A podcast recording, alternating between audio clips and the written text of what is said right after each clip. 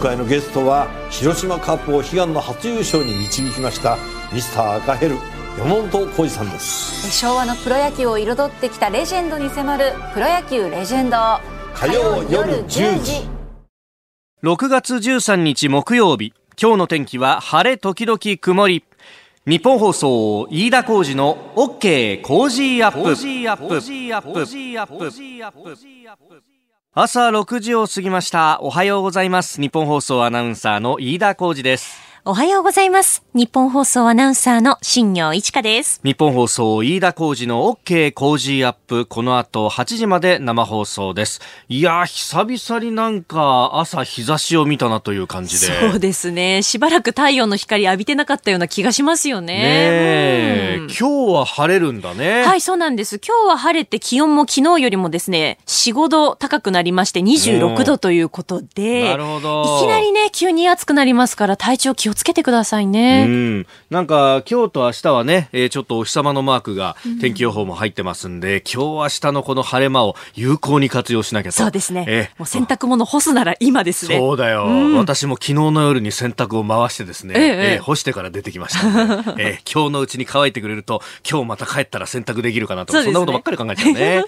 で、あのー、番組のですね、えー、いろいろ告知とかもありますが、あのー新聞で、えー、ラジオ欄というものがあって、で、そこにこう何をこう詰め込んで書くかっていうのも結構こうディレクターだったりとかスタッフの腕の見せ所のところでもあるんですが、はい、ここのところはもうあの年金の、あのー、95まで来たら夫婦で2000万足らないんじゃないかみたいな話が結構メールやツイッターもいろいろ来ててですね、えー、えー、今日はですね、特に年金について、あの、本も書いてるっていう辛坊二郎さんが、えー、7時台コメンテーターですから、やっぱり聞きたいこといろいろ皆さんあると思うんです。もうすでにメールもいただいてましてね、豊島区の久美子さんは49歳、奥様、主婦の方です。老後2000万必要という報告書、まあ大臣が受け取ろうが受け取る前が公然の事実だと思ってます。ケースバイケースでの一例なんですから、これ金融庁批判というのもね、まあただ参院選の争点というのも変ですよね、と、おいただいております。えー、それからペンペングサさんは、いや何言ってんすか、そんなぼやっとしてないっすよ、と。えー、庶民はとっくにそんな報告書がなくな、なくたって考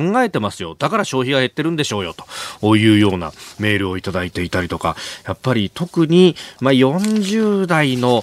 方、50代の方、これから年金受給者というような人たちは結構これ真剣に捉えてらっしゃるなというのを、こう、メッセージを見ていて肌で感じるところもあるんですが、えー、今日、7時台コメンテーター、辛坊治郎さん、7時の冒頭のところでですね、この年金についても伺っていこうと思いますんで、えー、ぜひメールやツイッターご意見、そして質問もお寄せください。メールアドレス、cozy コージーアットマーク 1242.com です。さあ、8時まで生放送、飯田浩司の OK Cozy Up。最新ニュースピックアップいたします。スタジオに新聞各紙入ってきております。まあ、あの、安倍総理がイランを訪問していると、あの、ローハニ大統領とは会談を行いまして、その後の共同の記者発表も入ってきております。後ほど7時台に、え音声も交えながらですね、お聞きいただこうと思っております。読売新聞と、それから産経新聞がこの中東イラン訪問を一面トップに挙げております。えー、そしてで、えー、朝日新聞は、まあ、特集ですね、えー、ロボットで遠隔手術ができるようにするというのを日本外科学会が数年内に実施をするんだと、えー、もうそんな時代になってるのっていう感じなんですけど、そのなんか感触とかね、そういうものをこう、遠隔で再現できるのかとか、いろんなことを思ったりもするんですが、えー、そういったあ記事が一面トップとなっております。えー、そしてですね、ここであの一つメールをご紹介したいんですが、香織さんという方、この方、香港在住18年になるという方です。えー、昨日、今日のですね、日付が変わった後ぐらいにいただきました、現地2時7分を、深夜ですね。えー、昨日から始まったデモ、えー、今朝会社の前に行くと会社帰りに現場に行ってきました、えー、朝7時半ごろに行ったんですが徹夜組と朝早くから集合した人たちとで最寄り駅や立法会、えー、総合ビル周辺はものすごい人だかりでした、えー、多くは若い学生のような人が中心で年上の人たちの姿はあまり見られませんでした、えー、事前に水やマスクの準備配布がされていて2014年の雨傘革命の経験を踏んでいるような気がしました、えー、テレビで警官との衝突などが打ち出されていましたがバリケードを有効活用したり歩道のレンガを剥がして武器か何かに使ったりこれも事前に相談したんだろうという気がしました。天笠革命の時とは違って初めから戦う意思があるように見え5年の歳月を経て香港も随分変わったなという印象を受けました。暴力的なデモ隊には賛同できませんが香港の自由を脅かすであろう今回の改正案絶対に賛成できません、え、香港は夜10時となりましたがまだまだ緊張状態続いています。きっと今日も続くんじゃないかと考えていますと、えー、いただきました。そうですね。この、あの、戦う意思の部分っていうのは、あの、天笠革命の時は、まあ、あの、ある意味、何も、こう、失うことがないというか、あの、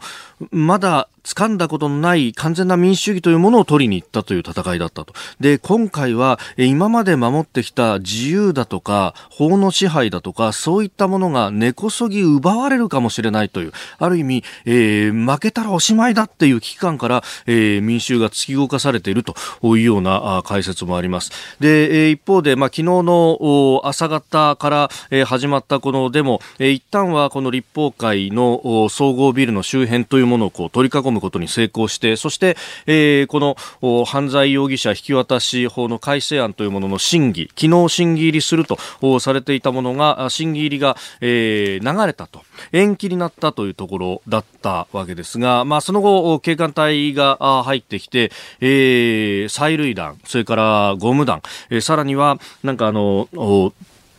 グレネード弾というそうなんですけれども、こう、麻のちっちゃな、あ手のひらサイズよりもっと拳台ぐらいのちっちゃな袋の、麻の袋の中に、えー、鉛の玉がいくつも入っているというようなものを、こう、打ち出すと。そうするとですね、えー、まあ、あの、遠くから当たっても大きな範囲であざになるし、至近距離で当たれば本当にこれ命にも関わるというようなものを使って、えー、強権的に制圧に乗り出したということで、えー、だいぶデモ隊も引いていると。ただこれ完全に引いたわけではなくって、デモ隊としても、お今日もう一度包囲しなければ、審議が始まって、そして、えー、審議時間はすでに積み重なっているので、えー、20日の成立というのが見えてきてしまうということもあるということもあるそうです。で、えー、またこれネットット上の最初噂だったんですけれども、もうあの音声付きのネット上だとか、あるいは現地の報道で、えー、生中継をしている音声などを聞くと、香港というのは広東語を基本的には民衆の皆さんは喋るんです。ところが広東語じゃなくて北京語が聞こえたぞっていうのが、えー、かなり言われていて、んそうなると、えー、ひょっとしたら、まあわかりませんよ。まだこれ、あの、裏が取れてるわけではないんですが、えー、中国本土の方からも動員がかかってるんじゃないかというような話もあります。で、えー、今日読売新聞が報じているんですけれども、えー、まあ、この、香港の政府というものが、えー、中国共産党の指導下にあると、まあ、一国二制度と言いながらなかなか警戒化しているというのは、えー、いろんなところで指摘されている通りなんですが、えー、香港と隣接する深センに、えー、安全保障政策の司令塔国中央国家安全委員会などの対策本部が設置されていると。で、閣僚級の幹部が香港入りして水面下で香港政府の対応を指揮しているというところまでが報じられております。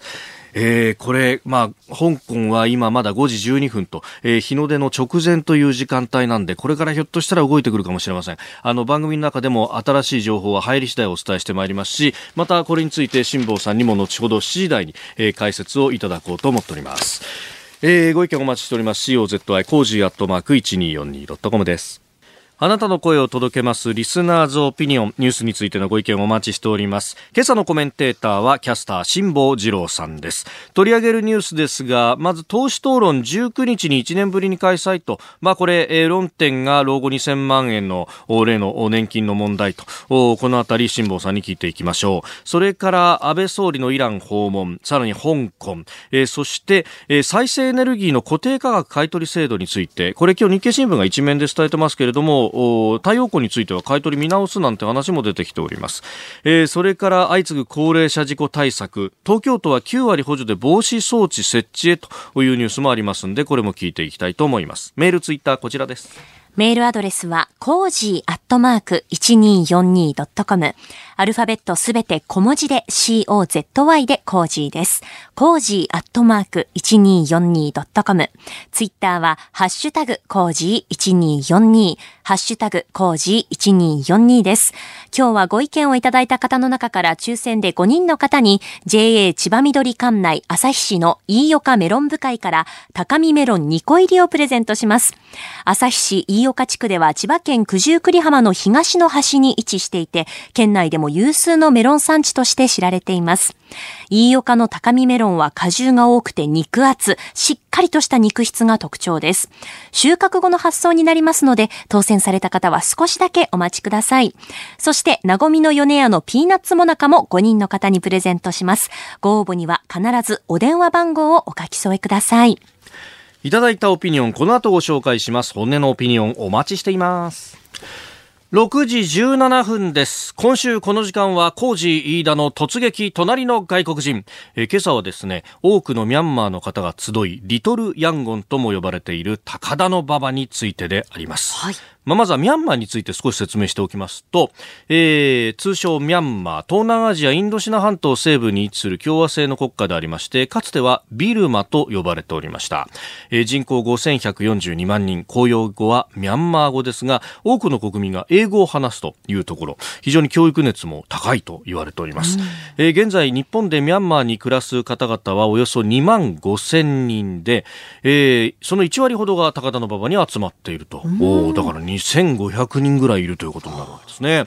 で、今日のテーマ、なぜ高田馬場にミャンマー人が増えたのか。なんで高田馬場なのか、実際に行ってみました。えまずは高田馬場の駅前のミャンマー料理店、えノングインレイの店長、サイさんに高田馬場に集まる理由を聞いてきました。一番前はね、あの、長いというの西武すぐ線そこに今結構ミャンマーの方いたんですねそれからまあちょっとこっちに移動したと思う。んですきっかけというか理由は？多分理由だとねここ便利だし、あの日本語学校いっぱい出たんですね周り。えー、蔡さん、えー、非常に日本語上手。ねえー、17年前に来日されたと。うん、で、えー、実は高田馬場の以前に同じ西武新宿線のね、中井というところが始まりだったというふうに今おっしゃってました。で、あの、日本におけるリトルヤンゴンの歴史っていうのは現在まで3つの時期に分けられまして、蔡さんが来日した時期、90年代の終わりから2008年頃は第2期と呼ばれて、これリトルヤンゴンの全盛期だったそうなんですね。で、それ以前、第1期と呼ばれるものは90年代の初めであります。で、えー、なぜ中井駅の周りにミャンマーの方々が集まるようになったかっていうのをですね、えー、NPO 法人日本ミャンマーカルチャーセンター所長のマヘーマーさんに伺ってきたんですが、まあ、20年以上前日本に来て以来、リトルヤンゴンで同胞の支援をされていて、えー、その古い歴史を知るという数少ない人物なんですね、この方も。で、そのマヘーマーさんによると、この中井駅、西武新宿線の駅ですが、この近くにですね、ミャンマー出身の裕福な貿易業の方が住んでいて、で、彼を頼って次々と同胞が集まっていって、えー、雑貨店だとか料理店がオープンしていったと。だから、あリトルヤンゴン中井なんていう名前ができてですね、そこにミャンマーの方々集まったんですが、まあ、それはね、なんで日本に来たかっていうと、当時90年代の初めっていうと、軍政が始まった時期なんですよ。はい、で、民主、民主運動をやっていた学生さんたちが海外に逃げざるを得なくなって、で、その時に様々な経緯を経て日本に行き着いた。で、えー、日本に行き着いた時に頼る先がないんで、同胞の方を頼って中居に来たということだったんですね。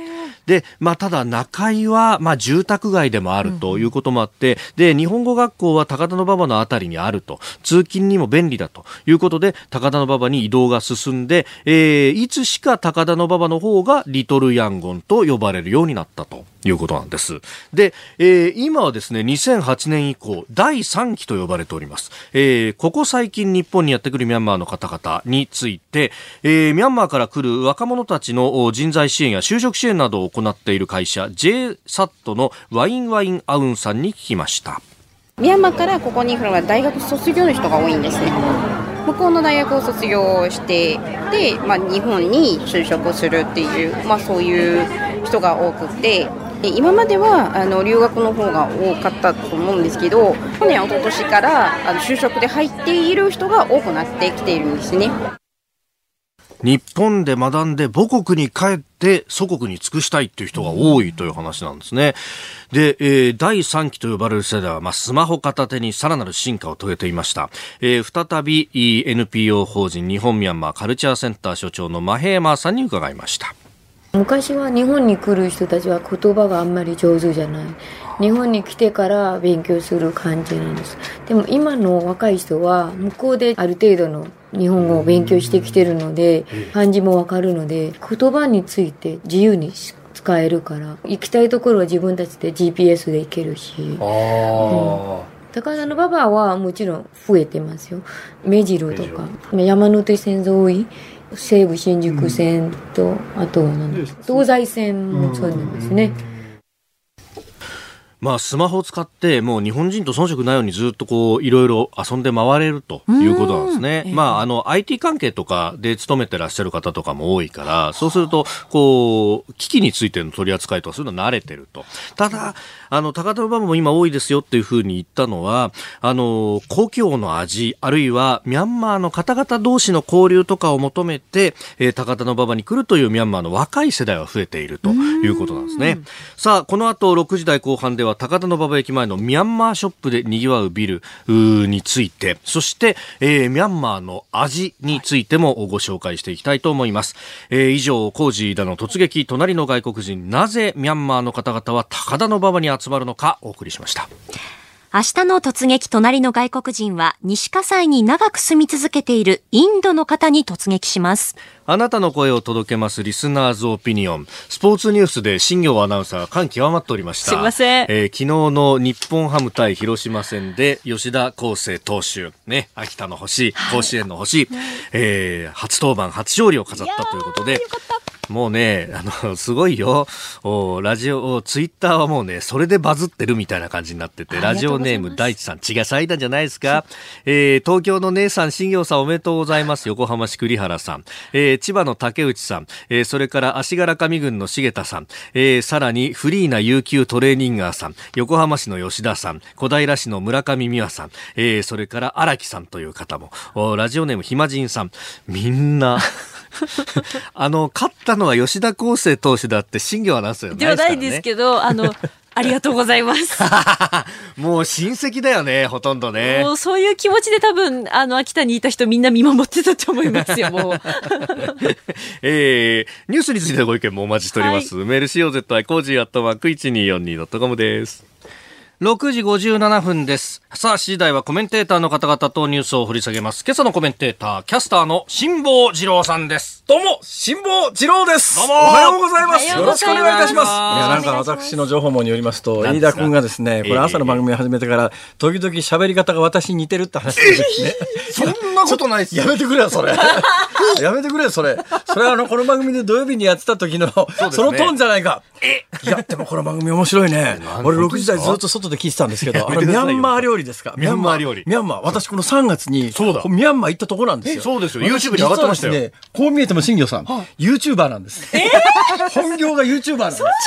でですね、YouTube に辛抱の旅、旅、トラベルジャーニーですね、辛抱の旅というチャンネルを作ってですね、見てちょうだいね！ライブ配信アプリ17ライブ配信の魅力は何といってもいつでも誰でもどこにいてもスマホ一つあれば楽しむことができること17ではライバーと呼ばれるライブ配信者によるトーク音楽バーチャルやゲームなどの様々なライブ配信や著名人を起用した番組配信を24時間365日お届けしています。さらに現在17では月曜日から金曜日の「オールナイトニッポンゼロをリアルタイムでライブ配信中。パーソナリティやスタジオの様子を映像付きでお楽しみいただけるほか17限定のアフタートークもお届けしています。ぜひアプリをダウンロードしてお楽しみください。6月13日木曜日時刻は朝7時を過ぎました。改めましておはようございます。日本放送アナウンサーの飯田浩二です。おはようございます。日本放送アナウンサーの新業一華です。あなたと一緒にニュースを考える飯田浩二の OK 工事アップ。7時台はコメンテーターの方々とニュースを掘り下げます。今朝のコメンテーター、キャスター、辛坊治郎さんです。おはようございます。よろしくお願いします。大阪からわざわざやってまいりました。ありがとうございます。いや爽やかですね、この番組はね。今日の東京はいいお天気だわ。そうですもう本当に新業さん、はい、綺麗な方ですね。ありがとうございます。恐れ入ります。本当ナンパするんじゃない。失礼しました。朝から。はいはい。ニュース解説を一つよろしくお願いします。よろしくお願いします。さあ、最初のニュースこちらです。党首討論が19日に1年ぶりに開催老後2000万円をめぐって与野党攻防へ立憲民主党の辻元国対委員長は昨日与党が提案していた19日の党首討論開催に応じる意向を自民党の森山国会対策委員長に伝えました。党首討論去年の6月以来およそ1年ぶりで今国会では初めてです。95歳まで生きるには夫婦で2000万円の蓄えが必要と試算した、金融庁金融審議会の報告書の問題などをめぐり、安倍総理と立憲民主党枝野代表らと野党党首との攻防が予想されております。まあこれ2000万円の話もうこの問題についてね、テレビとかでコメントしてる人、あるいはラジオで申し訳ないけどコメントしてる人の話を聞いても、基本的なことが全くわからないっていうかさ、でたらめばっかりを前提にして喋ってる人が大半なんで、正しい知識をもとに喋らないと、なんかデマばっかり飛ばしてるよねっていう、この問題に関してメディアはと、私はね、この1週間ずっとそう思い続けてきました。で一応私、あの、年金の真実という本を、この年金大改正が2004年なんですが、その2年後に書いて、厚生労働省の年金局に呼びつけられて怒られたぐらいですから。怒られた。はい、あの、私が出した本を年金局長がテーブルの上に叩きつけやがって、ええ、こういう本を辛坊さんが書くからね、年金不安が高まって、国民年金の未納とかが起きるんですよって、首絞めたのかと思いましたけどね、我慢して帰ってきましたけど、まあそういう本を書いて、ある程度詳しいですから、はい、はい、何でも聞いてちょうだいなんだけど、うん、どうでしょう、うんうん、どこが論点ですか？いや、なんかあの、2000万円ないと路頭に迷うのかとか、年金は実上破綻してるじゃないかみたいなことがね、だからこの年金破綻してるっていう言い方はもうものすごくデマで、はい、本当に破綻してる人と思ってる人いるわけです。だけど何をもって破綻するかっていうのが難しくて、はい、ね、極端な議論で年金が全くなくなると思ってる人が世の中には結構いるみたいですけど、はい、それは制度上絶対ないんです。なぜかというと今の年金制度って積み立て方式じゃありませんから、基本的に。だから現役世代から踏んだくった金をその年の高齢者に渡すだけですから、将来日本の現役世代がゼロになりゃ、ゼロになる可能性がありますから、そんなことありえませんから、そんなことしたら国が潰れますから、うん、一定割合や現役世代がいるわけですよ。はい、で、ちょうどね、今年金ね、踏んだくる方と支給する方がバランス取れてますから、はい、今の人口バランスが続く限り、ええ、今の年金制度は維持されますが、はい、問題なのは、今の人口バランスが確実に崩れてきますから、高齢者はどんどん高齢者の数が増えていく、うん、長寿社会になって年齢も伸びる、だけど現役世代ってボリュームが変わらないどころかどんどん減っていきますから、からね、そうするとその人たちが払える分しか負担ができなくなるということを考えると、うん、まあ、これが将来どうなるか、厚生労働省は、まあ、今のお年寄りは大体あの所得代替率っていうんですけども、はい、その時代の現役世代の平均賃金の大体6割以上、今、はい、今の高齢者は取ってるわけですよ。すね、年金でね。ねはい、ところが、まあ、将来的に50%ぐらいまでは落ちますけど、それ以上以下には下がりませんと厚生労働省は発表してんだけど、うん、本当にそうかって話なんだけど、ただ今回ね、よくあの、金融庁の最初の報告書の原案が、いや、年金下がりますよとか、あの、年金だけで生涯ね、暮らしていくわけにはなかなかいかないでしょっていうような話は、もう2009年と2014年の時に、政府はちゃんと数字まで発表してるわけですよ。で、今大体所得代替率6割超えてるやつが、所得代替率5割になりますってもう発表してますから、だから今のお年寄りがもらってる年金の2割から3割ぐらいは下がりますと、政府はもう公式発表してるわけだから。そうですね。今更何を言ってんだって話ですよ、正直。ある程度分かってる人にとったら。だからこれ野党の追及見てても、ね、あの、年金だけで老後が暮らせる、ね、そんなこともうすでに数字発表してるでしょって。現役世代はもうそれを知らないんだったら政治家なんかやめちまえってんだよ。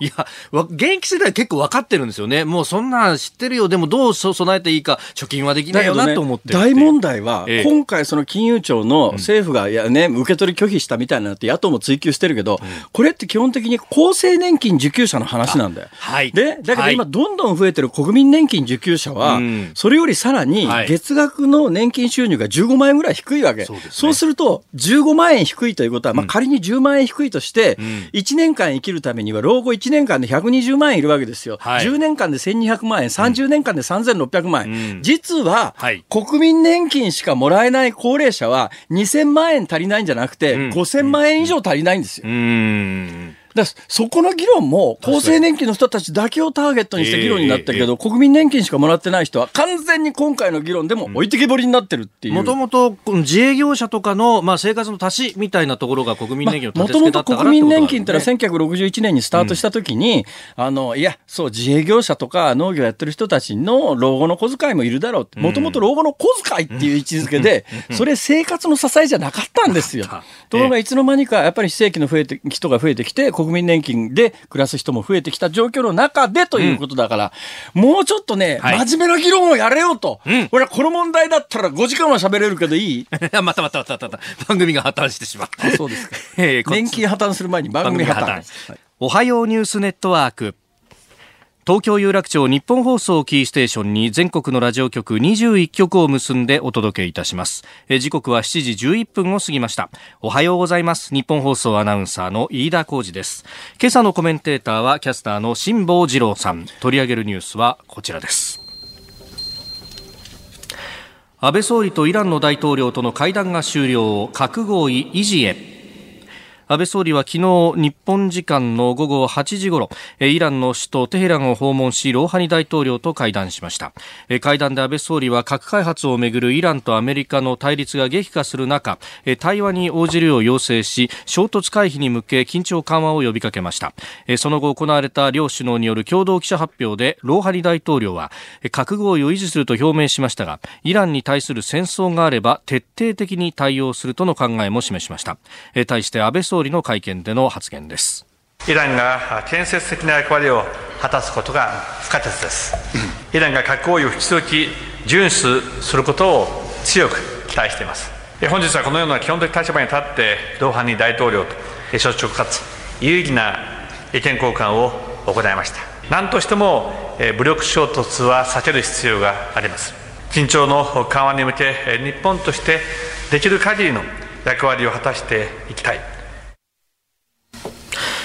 えー、総理のコメントもお聞きいただきました。まあ、この仲介外交がどうなるか、ね、そうですね。なかなか仲介は難しいだろうと思いますが、んなんで日本がイランとなのと思ってらっしゃる方多いと思いますけども、ほいほい実は世界の民主主義国の中で、最最もイランと関係が深くて仲がいいのが日本なんですよ。これはもうはっきりしてるんです。どうしてかというと、はい、欧米ってイランともともと仲が悪いっていうかですね、ええー、理由がありまして、はい、なんで日本と仲がいいか、これも理由がありまして、もともと産油国っていうのに、はい、欧米のメジャーズって言われる大きな石油資本に、産油国が全部抑えられていたんですが、第二次大戦後の民族主義が高まった時に、イランもうちの石油はうちが使わせてよっていう、売らせてよっていう話した時にイギリスが激怒して、うん、だったらイランは封鎖したたるって言って、イランから原油を出す単価は、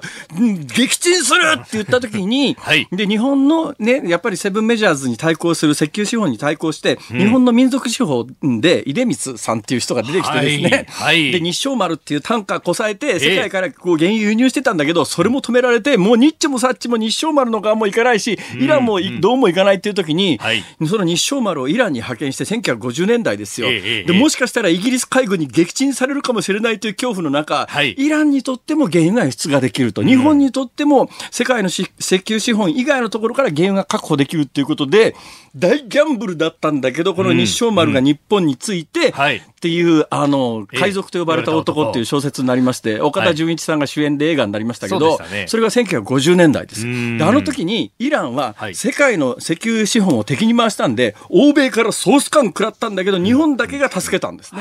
で、え日本にとっても原油輸入先として、イランというのは非常に重要で、1970年代に日本資本で巨大なね、石油の産油施設を作ったんだけど、1979年のホメイニ革命で、革命で、これ全部接収されちゃって、で、それを手掛けた三井物産は潰れかけたりするんだけど、まあ最終的には国策でなんとか助けましょうということで、三井物産も助かったし、はい、で、その後、イラン革命が起きた時に、ええ、その時のパールビ国王っていうのはアメリカがかくまったんで、アメリカとイランはもう戦争状態になって、もうそれからアメリカとイランはずっと仲が悪いし、ヨーロッパもそういういきさつでずっとイランと仲が悪いし、日本だけなんですよ。イランとまともに付き合ってきたのは。はい、で、実はどのぐらい優遇したかというと、今でこそインバウンドで中国の人たちのビザ緩和したからいっぱい中国の人来てますけれども、はい、これ日本のビザってそうそう取れるもんじゃなかったのを、ええ、イランだけはそういういきさつがあるから70年代の半ばにビザ免除っていうか、まあ、観光で来るんならどうぞ来てくださいっていう話になって、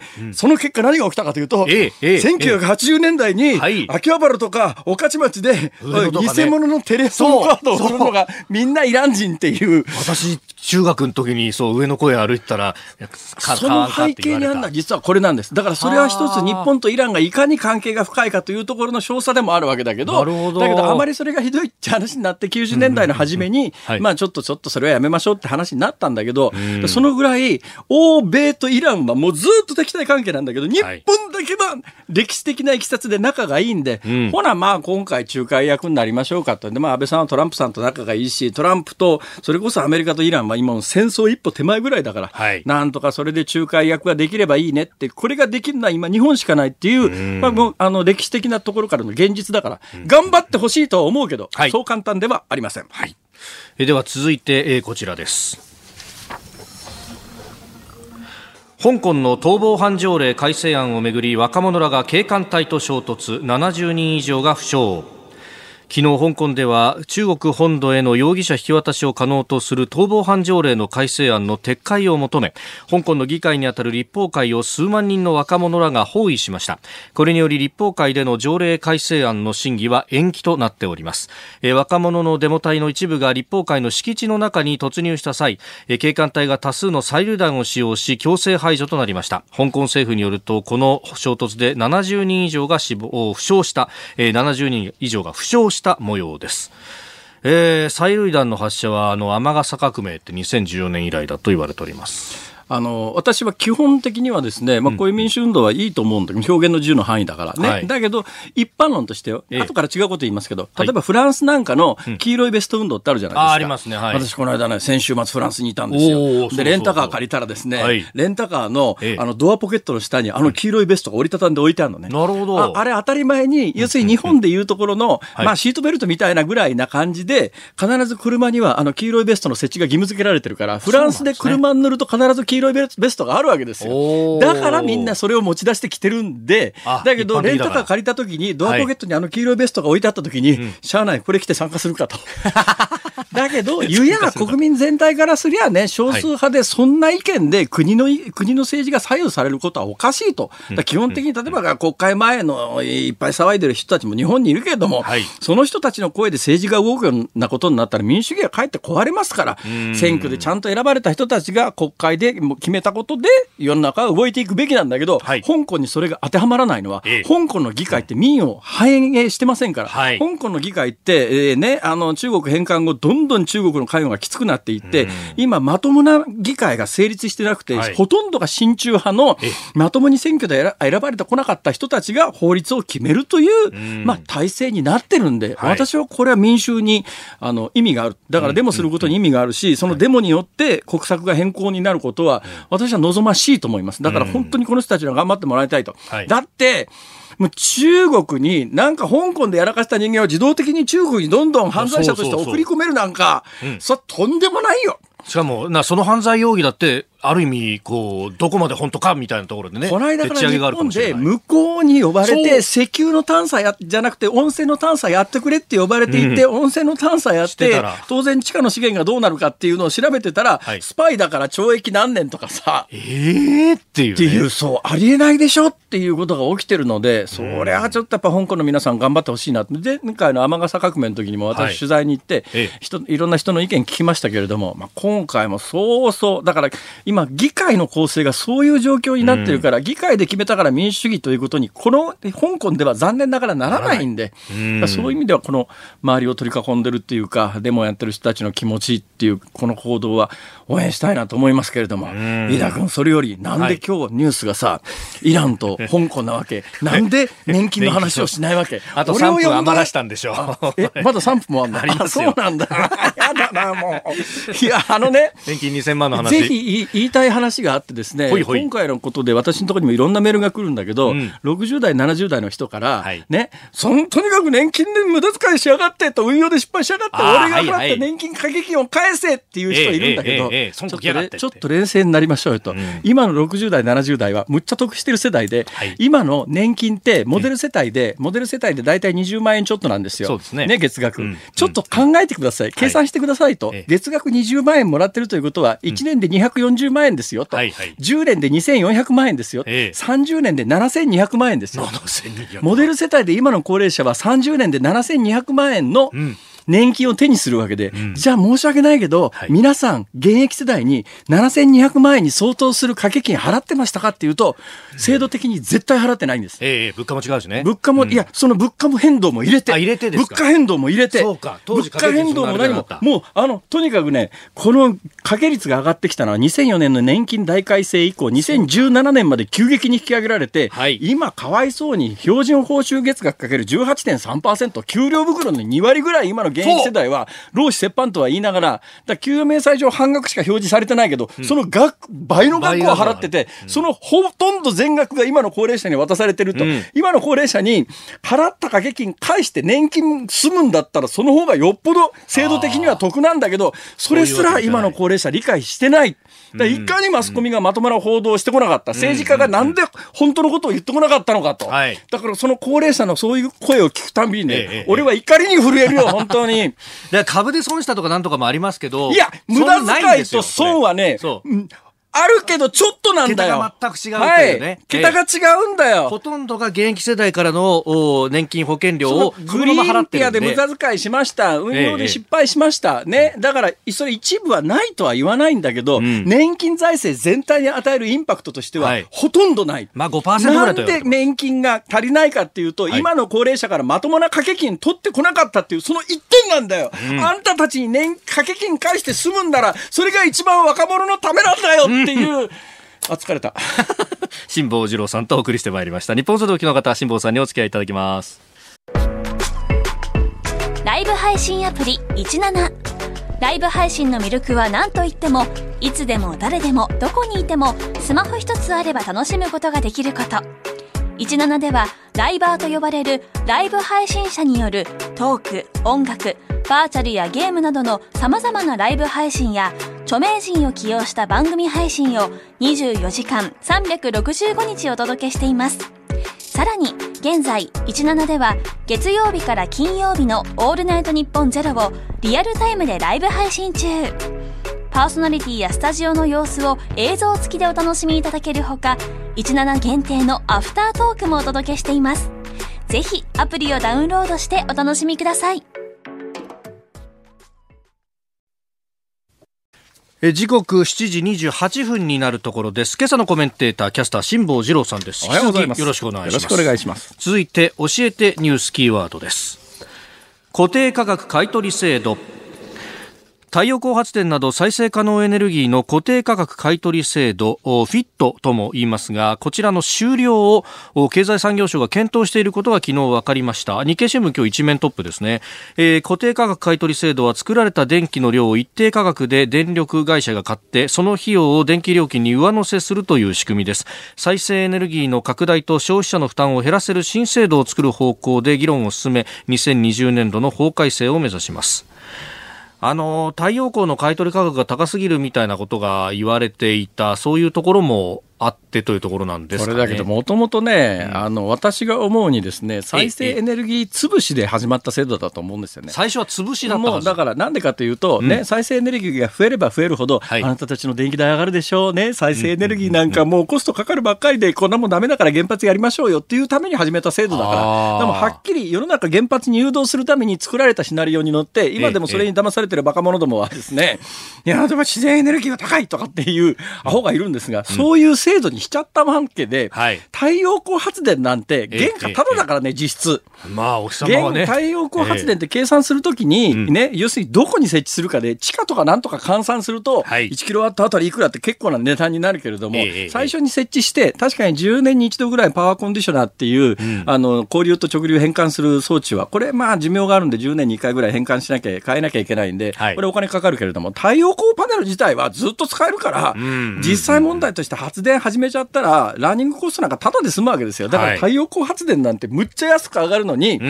このフィットが始まった時に1キロワットあたり48円というとてつもない値段で買い取ったんですよ。はいはい、ありえないだろうって。当時、私はもうそれが始まる前から太陽光やってて、その時には大体電気代買う値段と売る値段がイコールで、大体キロワットあたり20円ぐらいだったんです。だからまあ、売っても買っても同じぐらいの値段っていう割とフェアなトレードだったんだけど、このフィットが始まった途端、それまで20円ぐらいで買い取ってくれてたやつがキロワットあたり48円。すごい、ほぼ。10年限定だけど。だからこの10年間のおかげで、うわ、俺んちむっちゃ儲かったんだよ。あ、ここにもいた。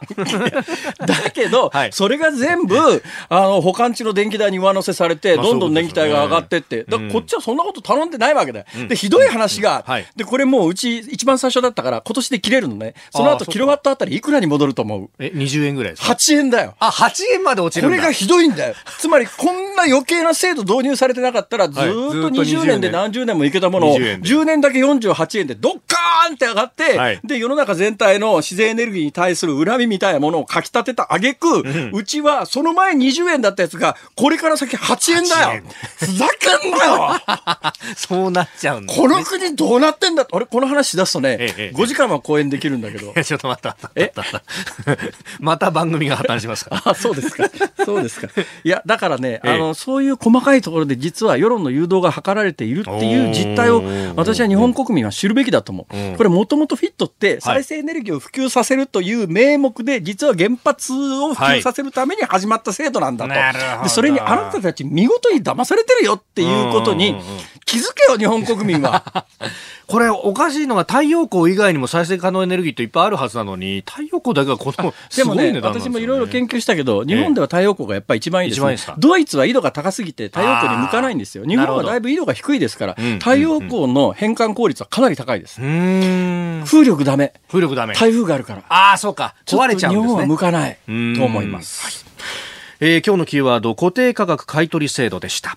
えー、メール、ツイッター、いろいろいただいてるんですが、この後お知らせ、鈴木杏樹さんを挟んで、えー、高齢者事故対策についても伺うんですが、すでにメールいただいてますね。ラジオネーム、のんたんさん、横浜南区の方。毎日、高齢者の自動車事故のニュースをテレビで見てる気がします。70歳以上の高齢者の運転には安全装置を義務付けてほしいですね。運転してる高齢者、自分はまだ赤いと思ってますけど、確実にとっさの時に判断能力が落ちてると思います。高齢になっても車が必要な方は必ず安全装置を車に設置すれば、人が亡くなるような事件も減ると思うんですがとおいただいております、まあ、おっしゃる通りではありますが、これに関して、もしどのくらい時間があるかによりますけれども、えー、あの世の中とは全く違う暴論を、はいえー、申し上げようかなと今考えてるんですけど、ただラジオでもな、これ言っていいのかなと、僕はテレビでも言いたかったんだけど、テレビでは一切封印してました。はい、それちょっと言っていい？え？え？俺に聞く？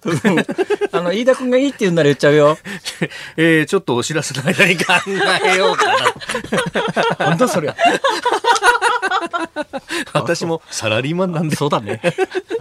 えー、ご意見お待ちしてます。COZY コージーアットマーク 1242.com ツイッターハッシュタグシャープコージー1242です。7時44分です。お送りしております日本放送飯田浩二の OK 工事アップ。お相手は私日本放送アナウンサー飯田浩二と新業一華がお送りしています。今朝のコメンテーターはキャスターの辛坊治郎さんです。どうもよろしくお願いします。おはようございます。いや新業さん、はい、うまいですね。いやいやもうね6時台から聞いてて、今までに一回もとちってないんですよ。完璧な原稿読み。いやいやいやすごいね。いやそんないやあなたすごいでこういうねすごい技ってあんまり注目されないんですけど、逆にとちった方が なんとなくね耳が立つつんだけど、今日完璧にやってるっていうのは実は、あんまりみんな気が付いてないけど、すごいですよあなた。いやいやいや、とんでもないです。ありがとうございます。さすが。はい。えー、大したもんだなと思います。恐縮でございます。え、なんだって？え、あ、これからあの、おあれね、えー、高齢者事故対策についてやってきます。これか。えちょっと余計なこと言っちゃいそうな気がする何を言ってるんですか、もう。えー、ガンガン行きましょう。いや、ね、ちょっと辛い。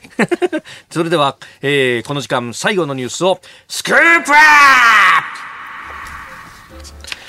相次ぐ高齢者事故対策に東京都が9割補助で防止装置設置へ。高齢ドライバーによる交通事故が相次いでいることを受け東京都の小池百合子知事は11日アクセルとブレーキを踏み間違えた際に急発進を防ぐ装置の取り付け費用を9割程度補助する方針を発表しました。主に高齢者が対象となりますが具体的な年齢や開始時期は今後決める方針です。ここのところいろんな報道が出てます。75歳以上が別の免許証にするみたいな話も。これね、この間私が多分テレビで言ったことに関係してると思うんだよね。やっと気がついたか、このアホたちっていう感じがしますけど、はあはあ、大きな声じゃ言いませんが、はい、あの、まず大前提として誤解を招かないために、一応こんな前提つける必要もないんだけど、うん、誤解を招かないために当たり前のことを言いますけれども、はい、もうご高齢の方で、え、ちょっとでも運転に不安を感じたら、はい、運転はやめましょうと。もうね、うん、70も80も90もなって、あの、運転して若い人殺したり傷つけたりしたら取り返しがつかないから、もうとにかく絶対運転はやめましょうということを前提にした上でよ。上で。上でよ。はい。えー、あのー、誤解を招くのも承知の上で、批判が来るのも承知の上で言いますけれども、はあはあ、運転免許の返納は絶対にやめましょう。うん、運転免許何の意味もありません。意味もない。はい。何の意味もありません。というのはもうすでにレベル3のほぼ自動運転みたいな車が全世界では普及始めてて、日本は国交省と警察庁と経産省の妨害で、はい、妨害工作でなかなか普及しないけれども、やっぱり欧米の圧力でレベル3の車が日本国内でもだいぶ販売されるようになってくるでしょう。はい、もうあと3年だと思います。そうすると、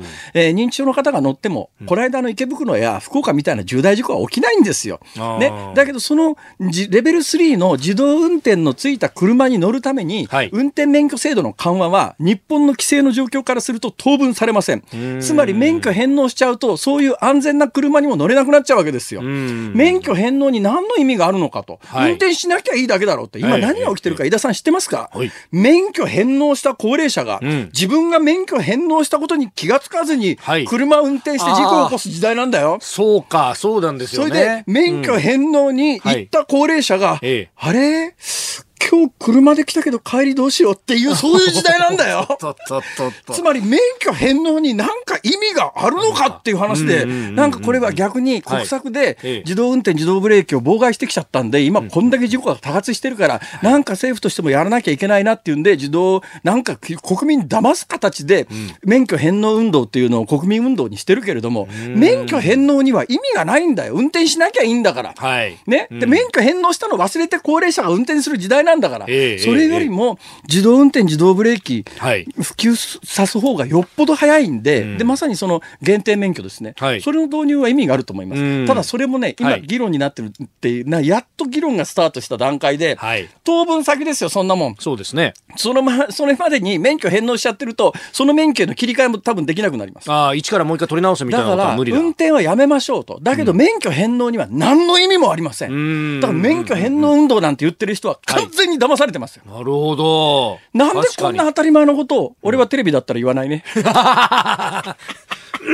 いろんなしがらみが。自動ブレーキすごいですよ。ええ、私はこの間まで鈴木のハスラーっていう自動ブレーキのついた車は、このハスラー、で、自動ブレーキって今基本的に3種類あるんですよ。はいつまりセンサーのメカニズムによって、カメラ、1台のカメラのやつと2台のカメラのやつと、はい、ミリ波のレーダーのやつと、うん、それから赤外線レーザーって、まあじゃあ4種類主にあるとしますね。はい、で、私の乗ってたハスラーっていうのは、ダブルカメラなんです。ダブルカメラのやつは、人間の目と同じだから、霧とか出て見えなくなっちゃうと、これ同じなんです。だからミリ波のレーダーだと、人間の目が効かないような、ええ霧の中でもちゃんと効くんだけど、私の乗ってたハスラーはダブルカメラなんだけど、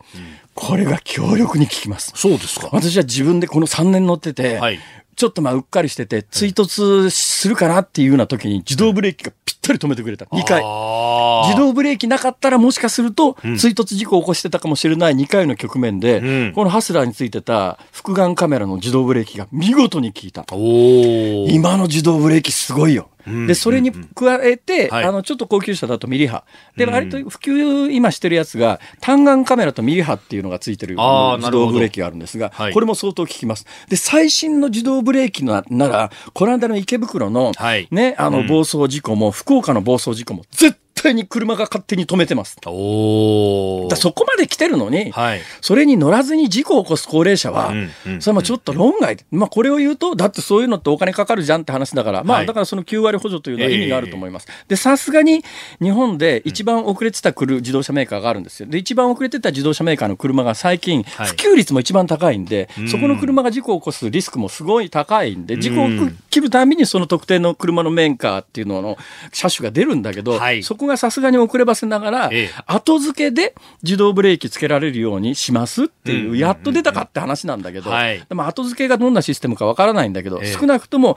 皆さん知っておいていただきたいのは、最新型の自動ブレーキだったら、この間の池袋の事故も福岡の事故も絶対起きてませんから、最低限、ね、それお金かかったって命には変えられないわけだから、だからまあそういう意味では行政の補助というのは非常に意味があると思います、ね、ちょっと前までは、なんか特にそのね、あのーとても大きな、えー、自動車メーカーさんなんかは、インフラ協調型が必要だから、車メーカーだけではなんとかなんないとか言ったんですあのね、最悪なんですよ。えー、この間も自動車工業会が発表して、はい、いや、東京オリンピックに向けて大規模な自動運転の実験やりますって、嘘をこけた。同じような実験は、1万倍でっかいやつをもう欧米は普通にやってるっちゅうの。はい、それもなおかつ信号にいろんなものつけるとか、道路に磁気センサー埋めるとか、そんな車、日本でしか売れないだろと。いくら開発したって、今これだけグローバル化が進んで世界に車売らなきゃいけないとき時に、道路に磁気センサーが埋まってなきゃ自動運転が効かないような車に何の意味があるんだと。こんなことしてたら日本の自動車産業壊滅するよ。それこそ携帯と同じ状況になる。世界で売れないだろ、そんな。磁気、磁気センサーが埋まってないと自動運転できないような車じゃ。だけどそんな当たり前のことはなんで行われてるかというと、その発想を1990年代にして、その発想を変えられずに一部の自動車メーカーと国はそれを推し進めようとしてる。なんかね、俺客観的に見てて、はい、おかしいだろ、この国はと思うことが、5万とあるよ。自動運転の自、自動車運転免許証の返納運動なんてその典型です。うん、自動運転免許の返納に何の意味があるのかと。違うだろうと。自動、自動ブレーキ義務化する方が先だろ、それって。うんえー、この話をいつまで続ければいいのかな？えー、じゃあそろそろ、これ結構ね、メールもいろいろいただいてます。後ほどご紹介したいと思います。だからね、だからその間違った誘導に騙されて、えー、運転免許返納みたいなことを口にする人は、ちょっと冷静に考えてみましょうよと。はい、だって運転免許返納すると、自動ブレーキの車ですら乗れなくなるわけですよ。ね、それって、どういうことっていう、だからまあその限定免許の方向性はいいと思いますけど、えー、じゃあ限定免許発行するだけに何年かけるつもりっていう。今年やれよ、それ。確かに。やろうと思えばすぐできるわけですからね。うん、でもそれだと必ずね、うん、そんなもんお金がない高齢者は自動運転、自動ブレーキのついた車なんか買えないじゃないかって反対が必ず起きますから。まあそうですね。だからそれね、うん、またまた野党にバーッと突っ込まれるのが嫌だから、えー、やるべきことがどんどん遅れていくと。まあ世の中そんな話はいくらでもあります。だから世の中でルフされてることをそのまんま信じない方がいいですよ。立ち止まって考えて自分の頭でどうすべきか。運転しちゃダメです。はい。ね。だけど、運転免許の返納には意味がないんです。んそんな当たり前のことをなぜ言わん？テレビだと言わないよ。えー、以上、ここだけニューススクープアップでした。このコーナーも含めてラジコタイムフリーポッドキャスト YouTube でも配信していきます。番組ホームページご覧ください。